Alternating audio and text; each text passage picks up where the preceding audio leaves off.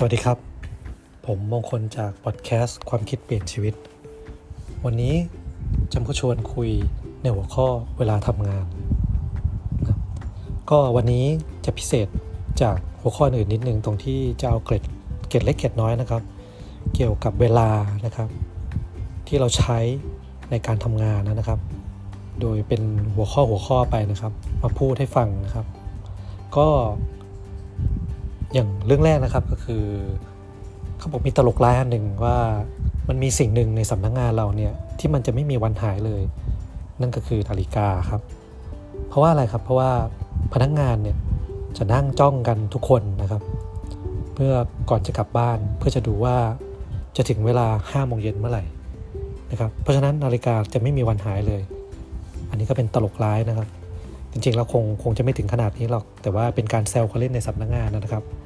แต่สิ่งนี้มีจริงนะครับ เพราะว่ามีบางสำนักงานเนี่ยคือพอถึงเวลา5้าโมงเป้งทุกคนก็จะลุกออกจากที่ทำงานทันทีนะครับ ก็ถือว่าเป็นลักษณะหนึ่งที่เกิดขึ้นนะครับในหลาย ๆ ที่นะครับ ทีนี้ เกี่ยวกับเวลาอีกอันหนึ่งก็คือ การทำงานเนี่ยครับ เราชนะกันที่ การบริหารเวลานะครับ เพราะว่าอะไรครับ เพราะว่าคนเราเนี่ยมีเวลาที่เท่ากัน แต่เราใช้เวลาหรือใช้ประโยชน์ไปในเรื่องที่ต่างกันนะครับ หลักสำคัญของการใช้เวลาในสำนักงงานนะครับหรือในที่ทำงานก็คือ เราต้องทำสิ่งที่สำคัญก่อนเสมอนะครับ ในในโรงงานนะครับ ที่ผลิตสินค้านะครับ เขาจะเข้มงวดในเรื่องของเวลามากนะครับ เพราะว่าเวลาเนี่ยมีผลโดยตรงต่อประสิทธิภาพการผลิตใช่ไหมครับ พนักงานทุกคนก็เลยต้องเรียกว่าตอกบัตรนะครับ หรือลงเวลานะครับ คือต้องคุมเวลาเข้าออกที่ชัดเจนเลย เพราะอะไรครับ เพราะว่าพอเลยเวลาทำงานปกติ อย่างเช่นเลย 8 ชั่วโมงเนี่ยเขาจะต้องจ่ายค่าล่วงเวลานะครับ หรือเกี่ยวกับการขาดหรือลาเนี่ยก็จะว่ากันเป็นนาทีนะครับ ส่วนระดับผู้จัดการเนี่ยก็จะเลยจุดนั้นมาแล้ว คือจะไม่เน้นเรื่องการคุมเวลา แต่จะมองกันที่ผลงานแทนนะครับ ผู้จัดการเนี่ยครับในค่านิยมของการทำงานแบบญี่ปุ่นก็คือ เวลาเลิกงานก็จะต้องนั่งอยู่นะครับ แล้วก็จะกลับทีหลังลูกน้องนะครับ ก็จะเห็นกันโดยทั่วไปเลย เป็นค่านิยมของคนญี่ปุ่นเลยนะครับ ทีนี้เวลาส่วนตัวผมเนี่ยเวลาทำงานเนี่ยผมจะแบ่งเวลา 1 วันเนี่ยออกเป็น 4 ช่วงใหญ่ ๆ นะครับ ก็คือเวลาตั้งแต่ 8 โมงเช้าจนถึง 10 โมงนะครับช่วงแรก ช่วงที่ 2 ก็คือ 10 โมงเช้าจนถึงก่อนพักเบรกครับจือเที่ยงนะครับและช่วงถัดไปก็คือหลังจากพักเบรกขึ้นมาแล้วนะครับพักทานอาหารกลางวันขึ้นมาแล้วนี่ก็คือประมาณสักบ่ายโมงจนถึงบ่ายสามโมงนะครับถ้าเป็นบริษัทญี่ปุ่นเนี่ยตอนช่วงบ่ายสามเนี่ยเขาก็จะมีเป็นช็อตเบรกเล็กๆนะครับพอช็อตเบรกเสร็จเขาก็จะมีเพลงให้ออกกำลังกายด้วยนะครับเหมือนในหนัง ไทยเรื่องเนื้อนะครับที่นางเอก ก็ไปทำงานบริษัทญี่ปุ่นก็ต้องไปออกกำลังกายนะครับ ก็พอช่วงที่4นะครับก็จะเป็นช่วงที่หลังจากบ่ายสามโมงจนถึง5โมงเย็นนะครับ ถ้าทำงานเลิก5โมงนะครับ ผมจะแบ่งเวลาเป็น 4 ช่วง ในแต่ละวันเนี่ยสช่วงใหญ่ๆเนี่ยผมก็จะถ้าช่วงนั้นทำงานโปรเจกต์เยอะเนี่ยผมก็จะเอางานโปรเจกต์แต่ละอันเนี่ย มาหยอดในแต่ละช่วงเวลานั้น ไม่ว่าจะเป็นการคิดนะครับแผนงานนะครับ การประชุมนะครับ หรือการแก้ไขปัญหางานนะครับ หรือแม้แต่การทำประชุมเพื่อทำเอกสารบางอย่าง เพื่อจะนำเสนอหรืออะไรก็ตาม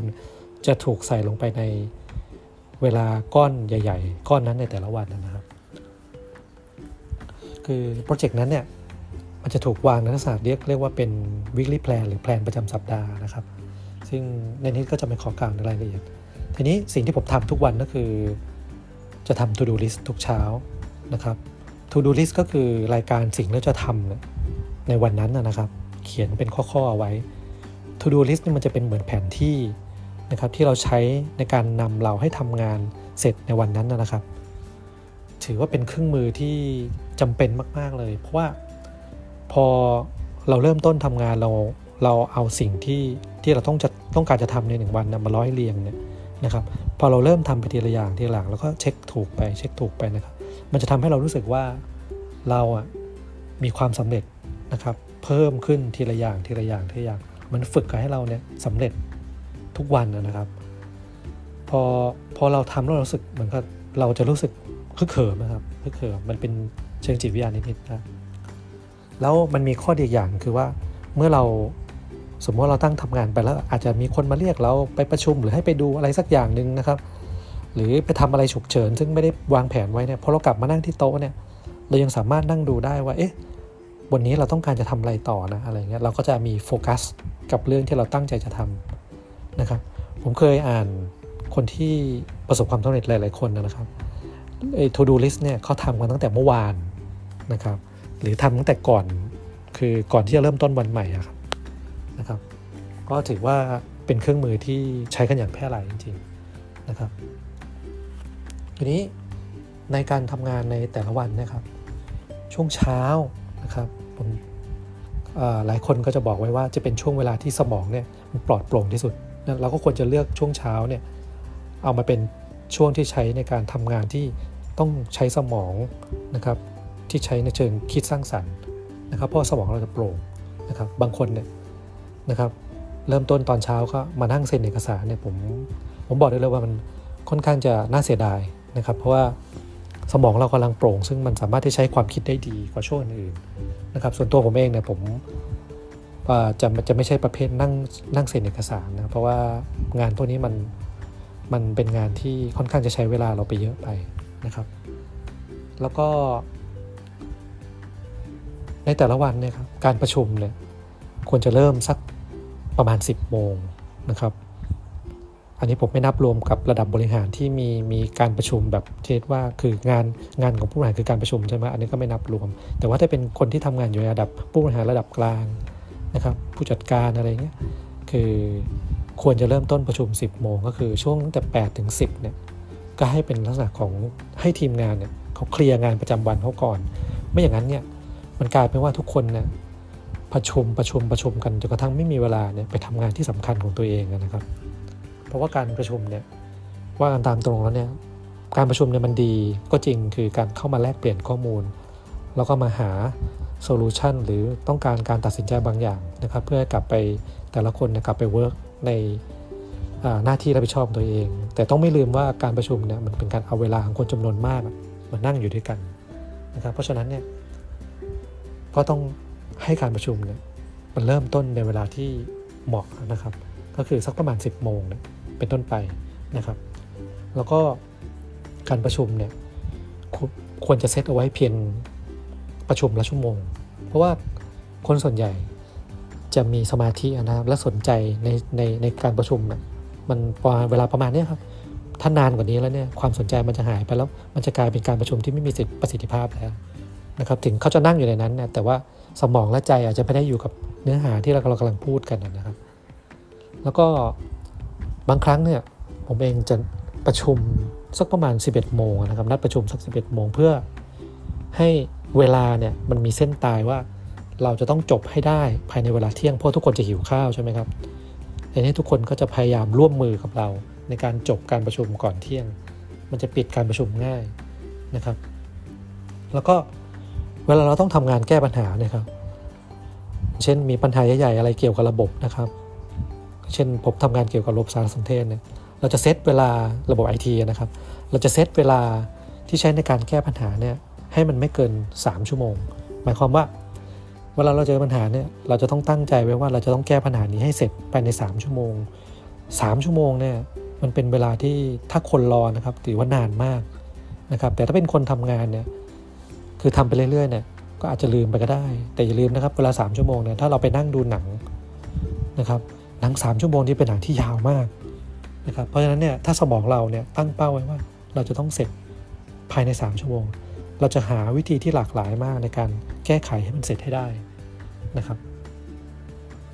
แล้วในหนึ่งสัปดาห์เนี่ยครับวันทำงานที่มีประสิทธิภาพที่สุดเนี่ยคือวันพุธนะครับ และวันทำงานที่น่าเบื่อที่สุด นะครับของคนส่วนใหญ่หรือคนจำนวนมากคือวันจันทร์ ถึงขนาดที่ว่าผมเคยได้ยินว่ามีมีมีวงดนตรีวงหนึ่งตั้งชื่อเลยนะ I had Monday อะไรเงี้ยคือฉันเกลียดวันจันทร์อะไรนะก็คือมันมันเป็นสากลไปแล้วนะครับทีนี้ถามว่าแล้วเราจะแก้ปัญหายังไงดีนะครับ ว่าไม่ให้ให้ทีมงานเราเบื่อวันจันทร์เราต้องถามกันว่าทำไมเขาถึงเบื่อวันจันทร์คือผมว่าบางคนก็อาจจะไม่เบื่อนะอย่างคนที่เขาแบบคิดว่าเขามีความสุขที่จะทำงานแล้วก็อยากที่จะมาทำ เขาเรียกว่าอยากจะคืองานที่เขาทำมันเป็นงานที่เขาชอบ แต่คนจำนวนมากอาจจะเป็นลักษณะที่รู้สึกว่าตัวเองเนี่ยยังเหนื่อยเนื่อยอยู่เลย เพราะอะไรครับเพราะว่าปกติแล้วคือ อันนี้เป็นเรื่องธรรมดาคือบางคนได้หยุดสองวันคือเสาร์อาทิตย์เนี่ยมันร่างกายมันเหมือนกับมันปรับปรับตัวให้เป็นการพักผ่อนพอมาในวันจันทร์ก็รู้สึกว่าเหมือนเราก็ยังรังแบบยังไม่ฟื้นเลยอะไรเงี้ยนะครับ แล้วยิ่งถ้าเกิดมีมี อะไรนะครับการดูกีฬาหรืออะไรในคืนวันอาทิตย์ด้วยนี่ไม่ต้องพูดถึงเลยนะครับทีนี้ถามว่าส่วนตัวผมทำยังไงในการแก้ปัญหา เพื่อให้เมื่อให้พนักงานรู้สึกเฟรชในวันจันทร์ ก็คือเราก็มีประชุมตอนเช้าวันจันทร์ใช่ไหมครับแล้วเราก็เอาคลิปวิดีโอนะครับที่เป็นเรื่องทันสมัยหรือเรื่องที่น่าสนใจหรือที่เป็นกระแสในขนาดนั้นที่มันเกี่ยวกับงานของเราเนี่ยเอามาให้พนักงานดู พนักงานก็จะรู้สึกว่าอ๋อเช้าวันจันทร์มันมีอะไรใหม่ ๆ หรือที่มันมาอีกในหรือมากระตุ้น ความคิดเขานะครับเพื่อให้เขาเนี่ยได้สดชื่นขึ้นมาอย่างนี้ครับเป็นต้นนะครับ แล้วก็เกี่ยวกับการโทรศัพท์ครับ การใช้เวลาโทรศัพท์ในการทำงานเนี่ยนะครับ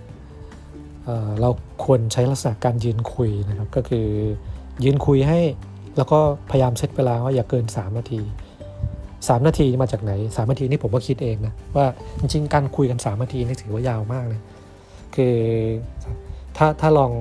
ถ้าลองให้พูดดูนะครับสำหรับคนที่ที่ไม่ใช่นักพูดนะสามนาทีเนี่ยถือว่าต้องหาเรื่องมาพูดเลยนะคือต้องหาประเด็นมาพูดเลย ทีนี้สามนาทีนี่ออกมาจากอะไรก็สมัยก่อนนะครับ ตู้โทรศัพท์สาธารณะเนี่ยถ้าเวลาเราหยอดเหรียญหนึ่งบาทเนี่ยเราก็จะสามารถคุยได้นะครับในเวลา3นาที ถ้าเกิน3นาทีเราก็ต้องหยอดเพิ่มอีกบาทหนึ่งนะครับลองเซตเวลาดูว่าถ้าเราเราใช้โทรศัพท์เนี่ยให้เรายืนคุยแล้วก็เซต เวลาไว้ว่าเราจะคุยไม่เกิน 3 นาที เวลาของเราก็จะมีประสิทธิภาพมากนะครับ เพราะว่าอย่างหนึ่งที่เราใช้สื่อสารกันเนี่ยโทรศัพท์เนี่ยมันเป็นอะไรที่ขัดจังหวะการทำงานเรามากที่สุด คือถ้าไม่ใช่เรื่องด่วนจริงๆเนี่ยก็คือไม่ควรที่จะโทรไป แต่สำหรับบางคนแล้วเนี่ยเขาอาจจะอยู่ในอีกอีก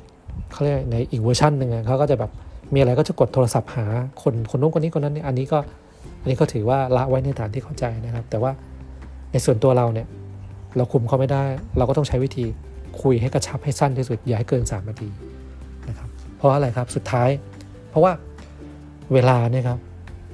เป็นสิ่งที่มีค่าที่สุดแล้วในชีวิตเรานะครับเราต้องใช้มันให้คุ้มค่าจริงๆนะครับวันนี้พอดแคสต์ความคิดเปลี่ยนชีวิตที่คุยในเรื่องของเวลาทำงานก็ขอจบลงลงเพียงแค่นี้นะครับ ก็หวังว่าจะมีประโยชน์สำหรับทุกท่านที่ฟังมาถึงตอนนี้ ขอบคุณและสวัสดีครับ